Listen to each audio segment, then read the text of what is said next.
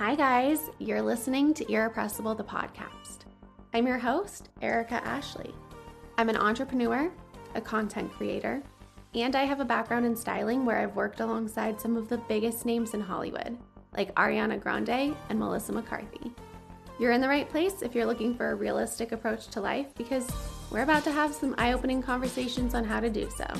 So let's jump into today's conversation. Hello, hello. Welcome to Irrepressible. I am Erica Ashley. For anyone who is new here, welcome. I'm so happy to have you. I am finally doing an astrology episode. I know you guys have asked for this episode in the past, but to be honest, it never felt like the right time. And I also really felt determined that it had to be with the right person. And I feel like this episode is that. I have Swan on the podcast today, and she is an expert in astrology. And I learned so much by talking to her. I have limited knowledge when it comes to astrology. Like, I know my sign, I'm a Scorpio. I had to look up all the others. Um, and like, I understand kind of like Mercury retrograde. And like, I know some things about other signs because I have people in my life and it's like the people that are closest to me, I know their signs. Um, but like, when it really comes to understanding what astrology is trying to tell us and communicate to us and how we can use it to our benefit, it's way over my head. And in talking with Swan, that was very clear to me just how much information is needed to truly understand what is happening with the planets and how they're affecting us. After speaking to her, I'm like, this is so fascinating. And I'm curious to learn more about it just to see how it could benefit me in my everyday life. I know some people are at different levels with astrology where like they check charts every single day or other people, you know, like read a horoscope. But like what does that really mean? And so her and I deep dove into all of that. You're going to hear about astrocartography, which I thought was insane and I still have not looked up my chart and I need to because I'm convinced I know where some of my lines are. And like the thing that I want to preface really this episode with is that just because something is quote unquote written in the stars does not mean that it is deterministic, as Swan says. And she really emphasized that and also really emphasized that like the stars aren't predicting terrible outcomes. They're not going to tell you horrible things. They're really just there to help you understand the energy of what's going on and why like some people feel things more at different times and she talks about the link between astrology and psychology which i had never considered. And i was like this is so wild. This is so fascinating. I love learning anything and everything i can about the brain um, without actually going to school to like study the brain. But this was something i was like oh my god i love this idea this concept. And so i think you will find this episode really informative and really interesting. We had fun recording it.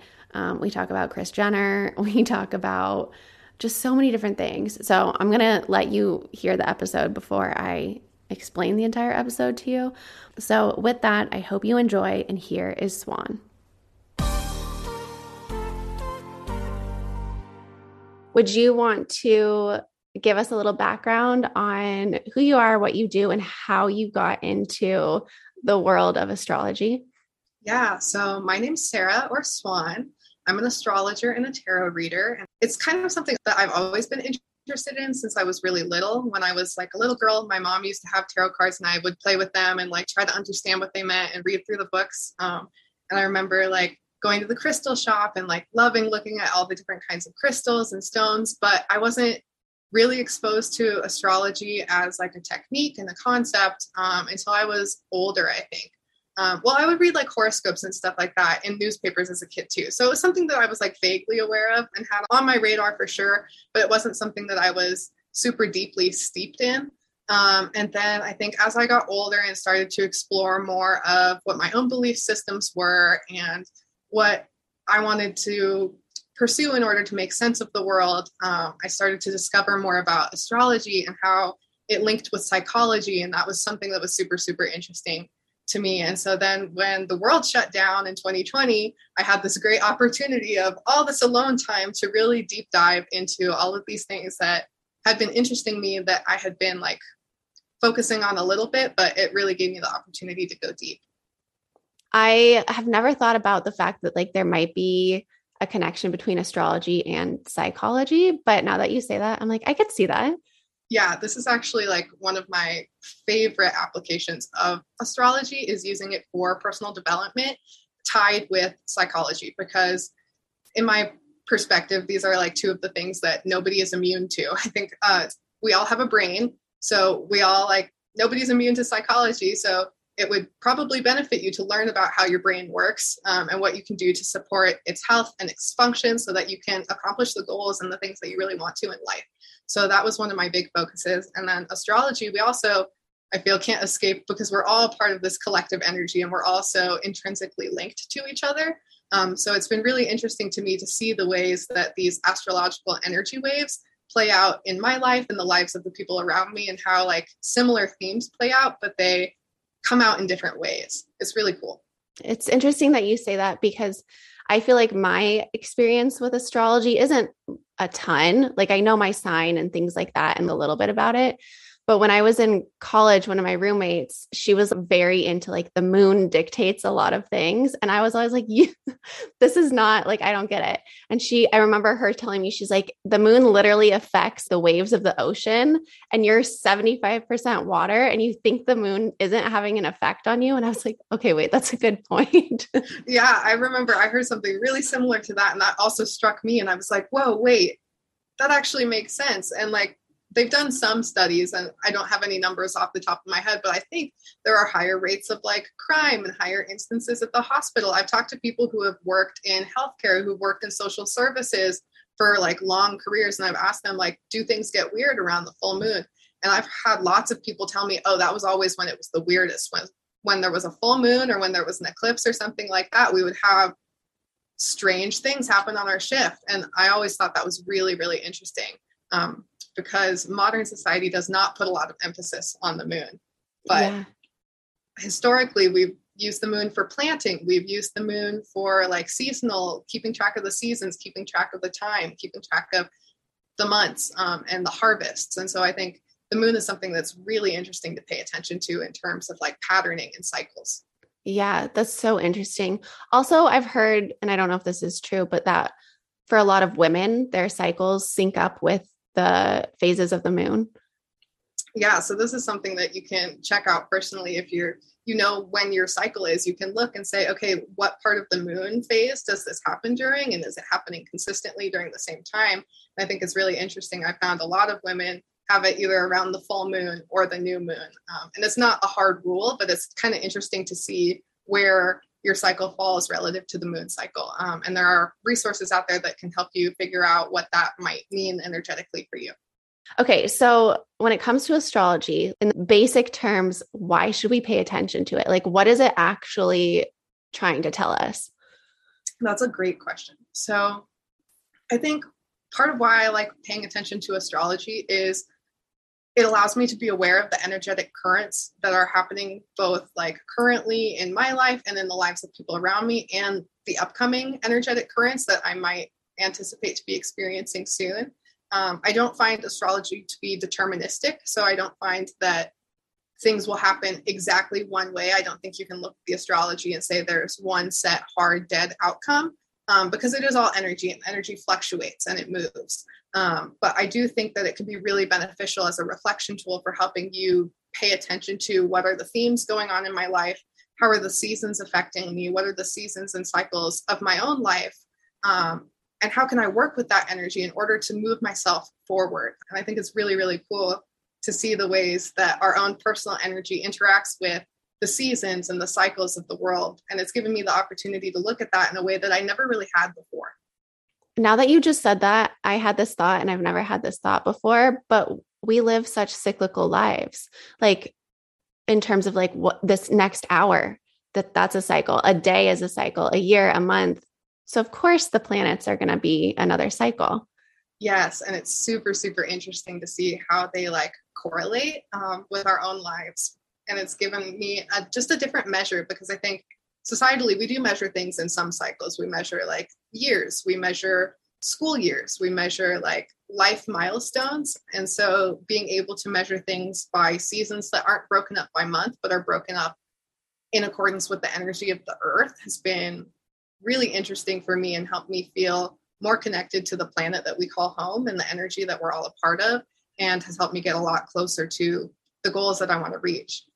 Also, with the cycles thing, I think it's really interesting because in my work, I found both in my own life and in my clients' lives that people will come to me and say, I've noticed a pattern in my life where every spring the same kind of energy comes up where it might not be exactly the same situation but the same types of events or the same types of energies come up. And it's been really interesting to be able to look at the astrology and say these are the planets or this is the house that's being highlighted right now and so this is the energy that might be coming up for you. And there's an astrological reason that you can look at and say oh this is part of my own intrinsic energetic cycle this is part of my story that makes sense. So, like, for instance, right now we're in Mercury retrograde, and that's affecting all of us in some way or another. But based on our own specific birth charts, it's going to affect us differently, even though we're all kind of under the same umbrella of it. Is that right? Yes, exactly. So, this Mercury retrograde is happening. It's starting in Gemini, and Mercury is moving retrograde. So, it appears to move backwards along the ecliptic, along that same path that it's already traveled. Um, so it'll move backwards into Taurus, which is the previous sign, which is where it is right now.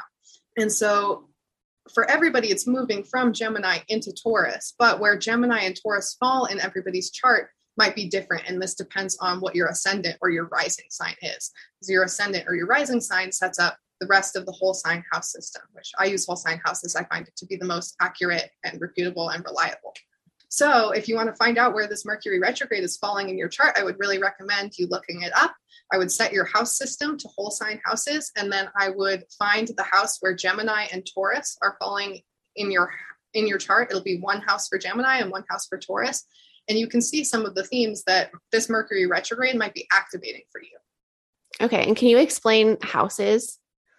Absolutely. So the astrological wheel is 360 degrees and it's split into 12 30 degree sections.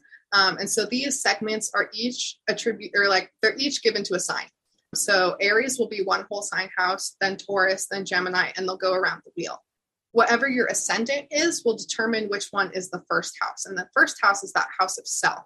Um, and so whatever your ascendant is will take that whole first house and then the rest of the whole sign houses will fall in accordance from that.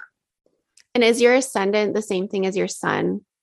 The ascendant is the same thing as your rising sign. So, this is a great question, too. Your sun can actually fall in any of the 12 houses. So, most people are most familiar with their sun sign, um, but the sun can actually fall in any of the 12 houses, which represent the different areas of life. And I find that when it comes to identity and personality, I find the rising sign to actually be the most important because the rising sign is where the eastern horizon is at the moment of your birth. And if you think about the eastern horizon, this is where the sun rises. This is where all the other planets will rise over that eastern horizon. So, this is where energy comes into the world and becomes visible, and we become aware of it. And so, on that eastern horizon line at the moment of your birth, this is where your energy separates from your mother's energy and becomes energetically independent. And so, wherever that eastern horizon line is, is wherever your energy is rising into the world at that moment. And so, the ascendant is a really important sign, and it sets up that whole first house, which has to do with soul and identity and personality and self. If you're born in the beginning of May, you'll be a Taurus sun. And so that Taurus sun could fall into any of the 12 houses. So a Taurus sun might portray a lot of Taurus traits, I but also if you're born at night, your moon is your primary luminary. So people born at night might want to look to their moon sign before they look to their sun sign. Oh, um, that's but, so interesting. Yeah, but I always look to the rising sign before both luminaries as well. Okay, so I wrote mine down because when people ask me, I'm always like, I'm a Scorpio. And and like I laugh because people, when they hear Scorpio, people get weird about Scorpio.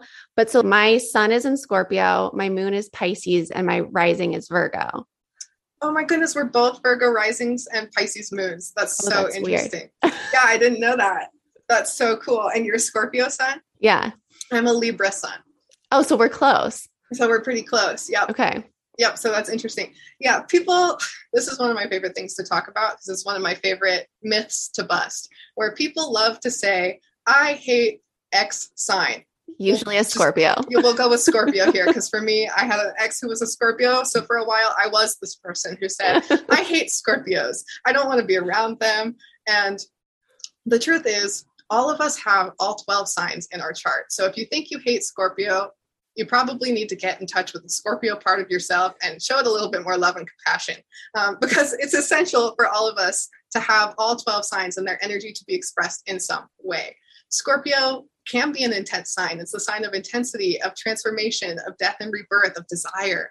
Um, so it can be a really, really intense sign, but we need that intensity. We need that death and rebirth. We need that transformation in order to reach the next level. And life wouldn't be the same without death and that's something that yeah that darkness is heavy but it provides such a contrast to light that's so necessary and important.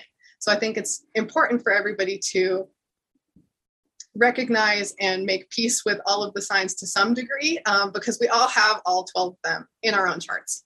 Yeah that's so funny. I love that. Also just like a random side note Kris Jenner and i have the same birthday and people are like obsessed with her and her like how she built this empire. So you should love Scorpios. yeah, Scorpios are very like determined, and you can see that in that Scorpio sun there. Yep. Yeah. Okay. So then what does it mean for us that we have a Pisces moon and a Virgo rising? So the Virgo rising will set up for us our whole sign house system. For each of us, we'll have Virgo in the first house. And so okay. that would put Pisces in our seventh house. So for us, we both have a seventh house moon. Um, so the seventh house talks about one on one relationships, partnerships, um, that kind of thing. It can talk about marriages, but also business partnerships and areas where we come together one on one with other people. So I think it's interesting for you and I both to even be in this space where we're one on one connecting with each other and talking to each other. Because as a Pisces moon, this is one of my areas of strength. And one of my favorite things to do is to talk about these great spiritual, bigger picture concepts, which relates to Pisces um, in a one on one setting. Okay, so when there's a house that talks about relationships, you also hear a lot about like, I feel like it's kind of a meme on the internet where people are like, What's his sign? Are you guys compatible? How real is that? Okay, yes, this is another question that I love because, like, yes, it's real, but it's not as straightforward as people want it to be. Okay. Where I wish I could tell you that it's as straightforward as like, Aries and Libra are perfect together, and if you match up, then you'll be great but it's so much bigger than that. Um, like we've just talked about how your rising sign is important, how your sun can fall in any of the 12 houses. Your moon can also fall in any of the 12 houses. That's also true of your Venus, your Jupiter, your Mars. There's other planets that we can look to for both romance and expansion and abundance and passion and drive. Um, so it's really not quite as cut and dry as like these two signs are a great match and if you're this and that, it'll match up. I really like to look at how do your houses fall relative to each other? How do they line up with each other? Um, are your rising signs of the same quadruplicity or triplicity? So are they both mutable, fixed, or cardinal? Are they of the same element? How do your sun and your moon fall into each other's charts? Where are your Venuses relative to each other? Where does your Mars or your Jupiter fall relative to each other? So there's a lot more things that I look at rather than just, oh, what's his sign? As much as I wish it could be that straightforward sometimes. I actually love that answer though, because I feel like when people are like, oh, this sign and this sign or whatever, I feel like you're just stuck in a box and it's like, well, okay. but now I feel like there's so much freedom. Not that I feel like everything's ruled by astrology. My interpretation of it is that it's kind of like a guidebook, something nice to have with you and not a set of rules.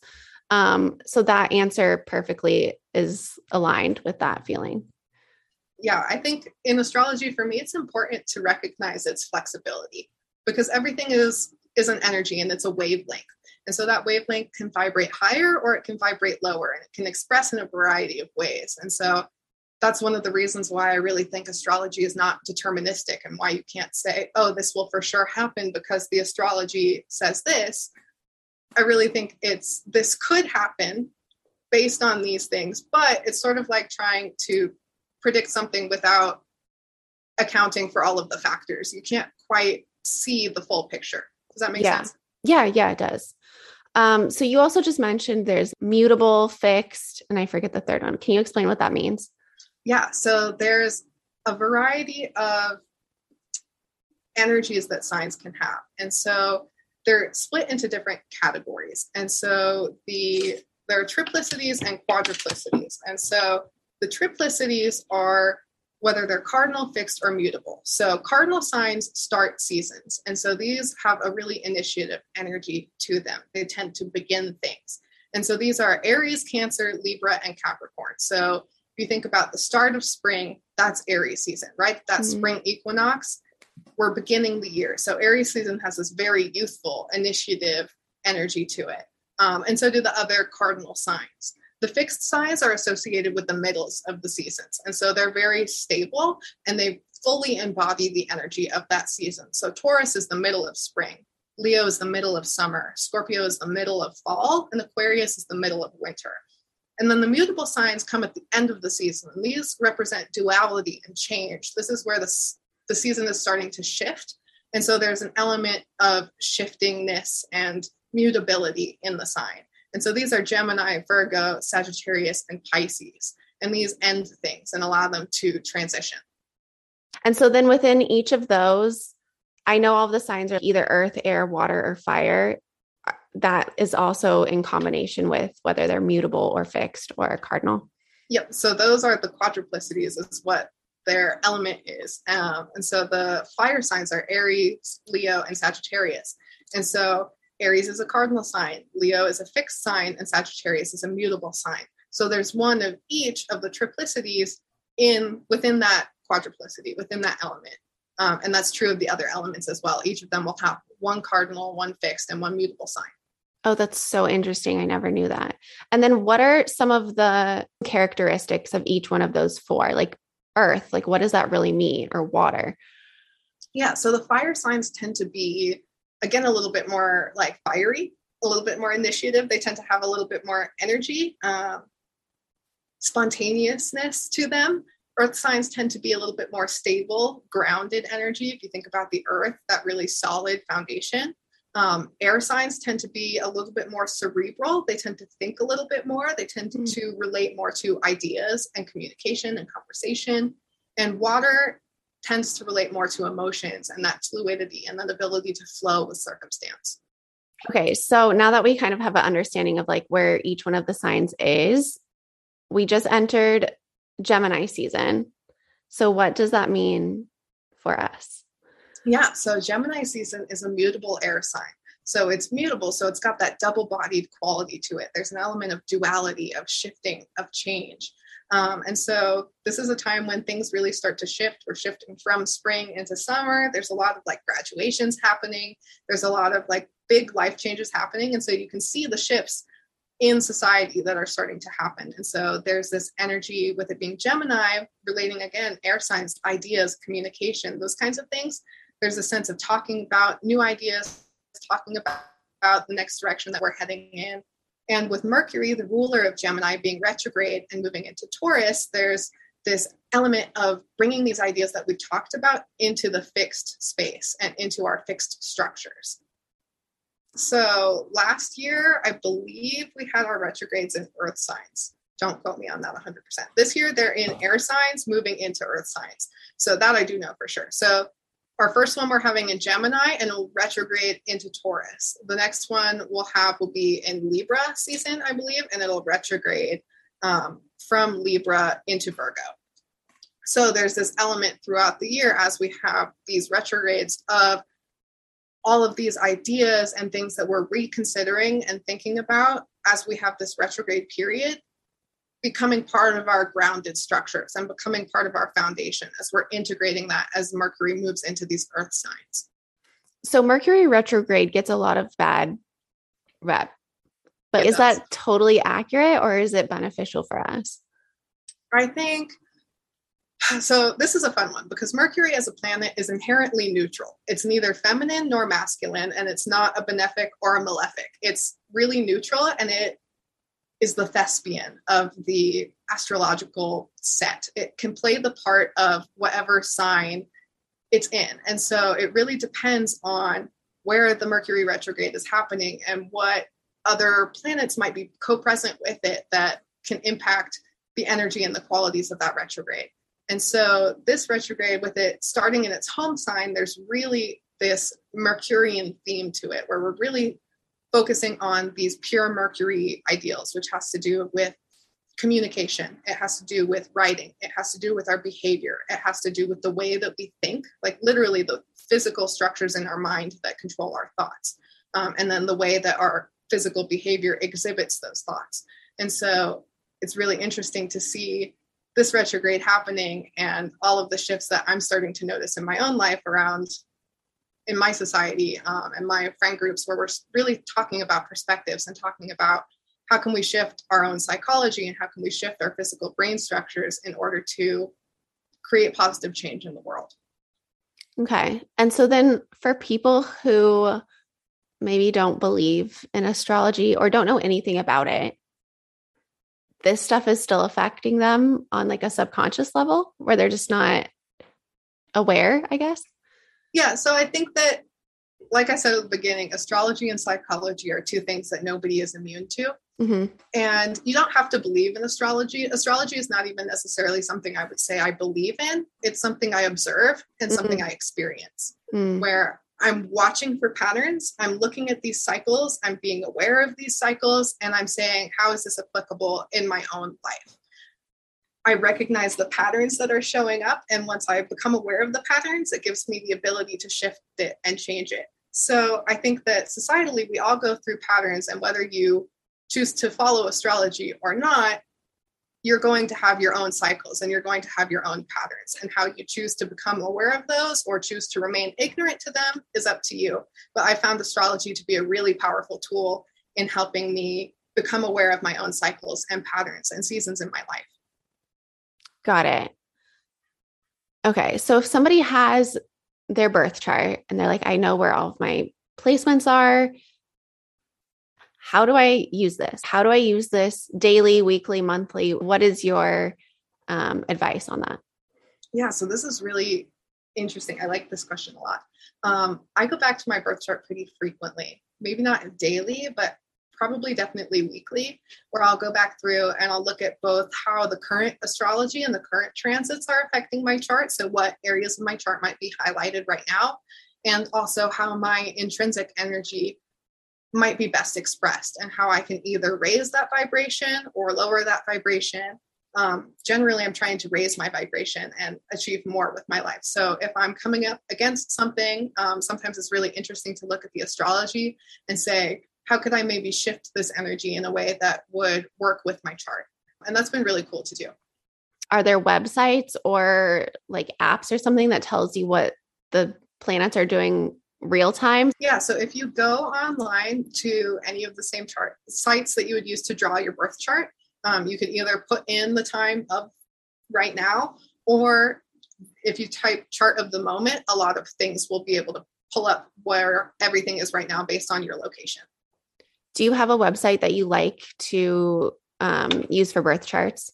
um, i think the one i use is called astro charts i find that it draws the charts the prettiest um, I recommend this one for individual charts and for charts at the moment. I do not recommend this one for synastry charts. If you want to draw up like your chart with somebody else's chart overlaid, this is something that people do for romance and that kind of thing. Um, I found that when you enter the information for synastry, it throws off the ascendant and the placements for some reason. Um, but if you do it as just an individual birth chart, it pulls up everything correctly and I've cross checked it. That's so interesting. I've never heard of synastry. Yeah, it's super interesting. It's a way to look at two different charts and how they relate to each other. So, this is one when we're talking about relationships and when people want to say, oh, well, what's his sign? Is he compatible with you?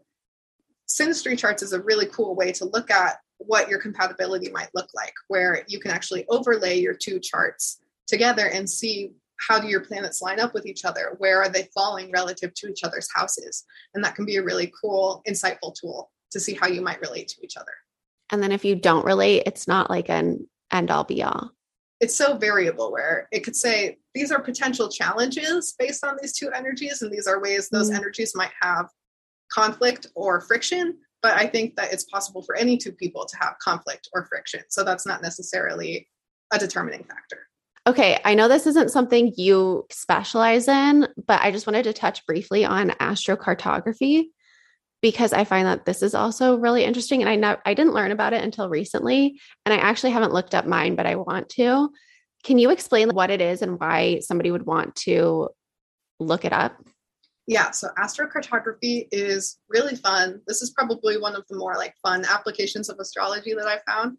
Um, it's a newer technique. It was developed during the second half of the 20th century, um, and it looks at where all of the planets were on an axis point.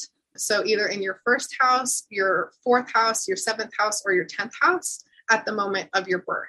Um, and so then it'll draw a line, a map of the entire planet, everywhere where these planets were in one of those axis point positions. And this can show you where your in, where your energy might be inherently activated by the energy of the earth and by the way that the planetary energies interact with each other. So essentially kind of a map to tell you where you might thrive. Yes. Definitely. And, and what if like what if your lines run through the middle of the ocean or something and you're like I literally can't live there? Um I have a lot of lines that run through the middle of the ocean honestly. So I relate to that.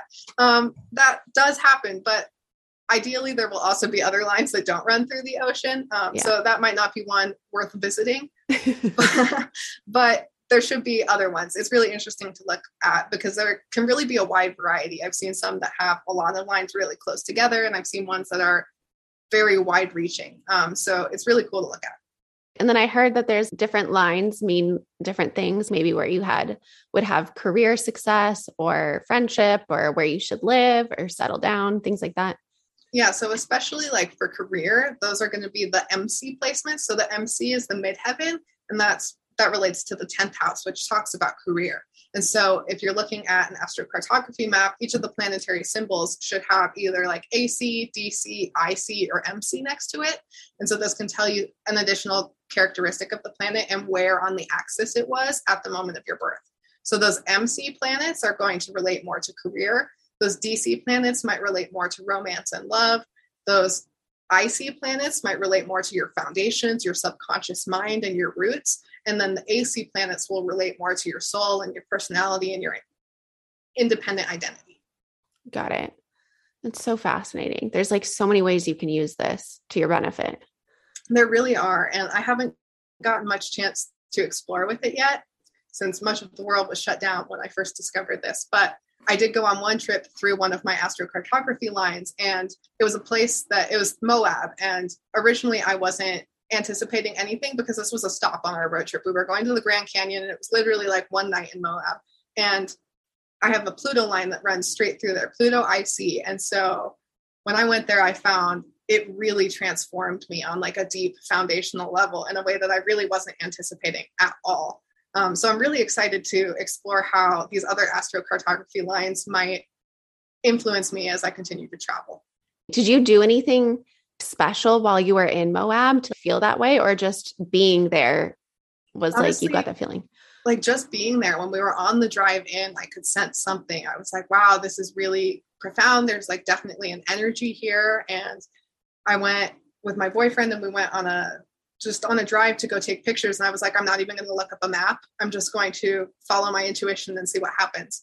And we ended up at the absolutely like most beautiful photo spot. It was right off the road. We got these stunning like panoramic views and it was just like completely unexpected, but felt so right. And it was really transformational.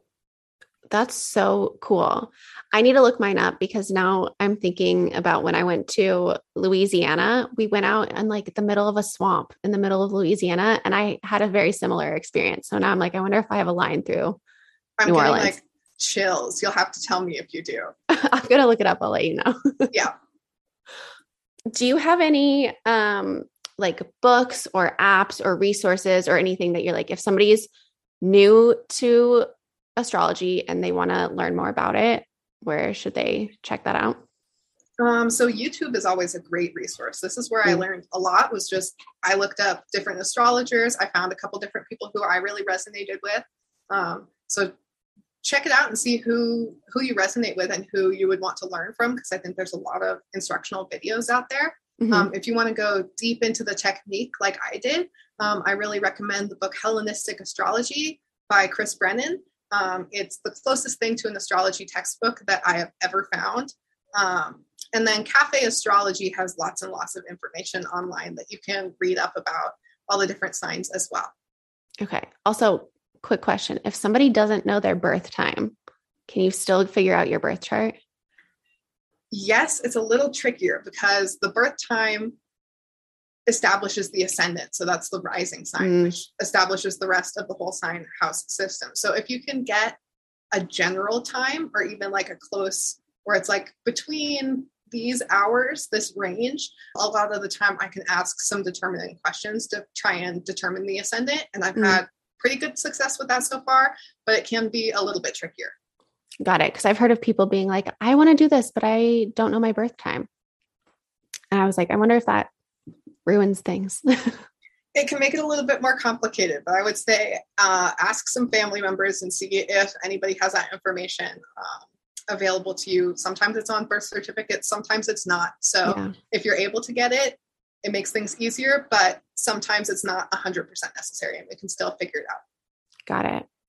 Okay, where can everybody find you if they want to do a reading uh, with you or anything like that? I would love to connect with people if they are interested in learning more about astrology and how it's significant for them and what their chart might hold. Um, you can find me on Instagram at citrine and stars. That's citrine dot and dot stars. and that's where I am right now. Amazing. Thank you so much. I feel like I learned so much about astrology today. Thank you so much. I'm so excited to be able to talk about it with you today. If you loved this episode, please let me know. Subscribe, leave a review on Apple Podcasts, share it on your Instagram stories and with your friends. And let's continue the conversation on Instagram. I'm at Erica Ashley and at Irrepressible the podcast. Thank you so much for being here, and I will see you next week.